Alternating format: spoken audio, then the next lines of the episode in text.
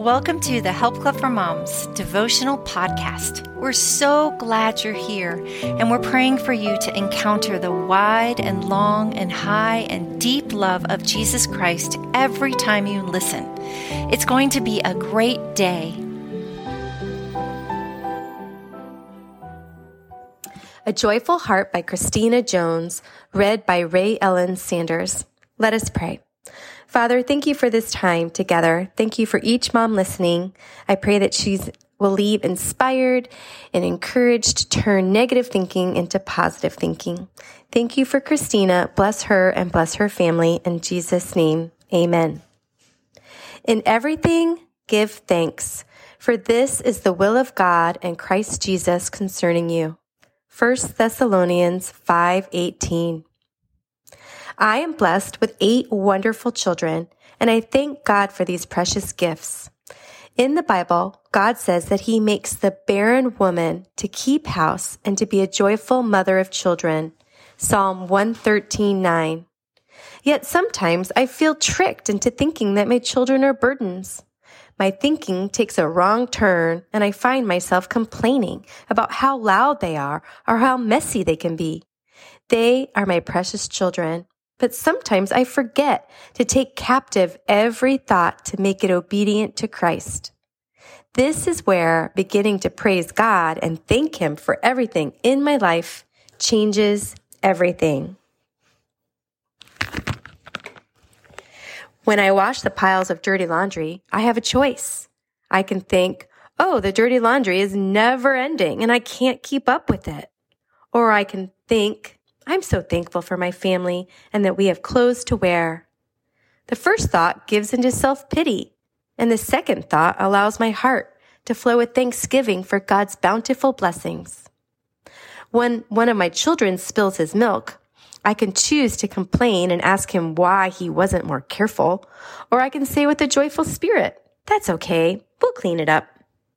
It's all about choices, and the choices are up to me. When my heart is full of thankfulness, I can't complain.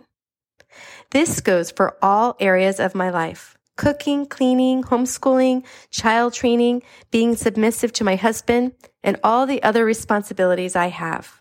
My responsibilities are blessings, not burdens. When I choose thankful thoughts, my heart becomes thankful and I keep my focus on God.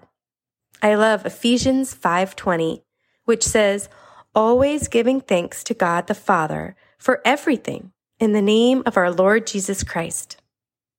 God has shown me a way to fight negative, complaintive thoughts by using positive affirmations. It's powerful to claim the positive. Here are some of the positive affirmations I claim. I love to do the laundry. I love to make meals for my family. I enjoy washing the dishes. I love teaching my children. I love tying little one's shoes. I love changing my baby's diaper. I love getting up in the middle of the night to nurse my baby. Try it. It works. It's easy to get off track and start having stinking thinking when we are home all day long, every day with our precious children. And that is where reading our Bible each day helps our thoughts to stay positive and hopeful. Whatever is true, whatever is noble, whatever is right, whatever is pure, whatever is lovely, whatever is admirable, if anything is excellent or praiseworthy, think about such things, and the peace of God will be with you. Philippians 4 8. There's power in reading the Word of God.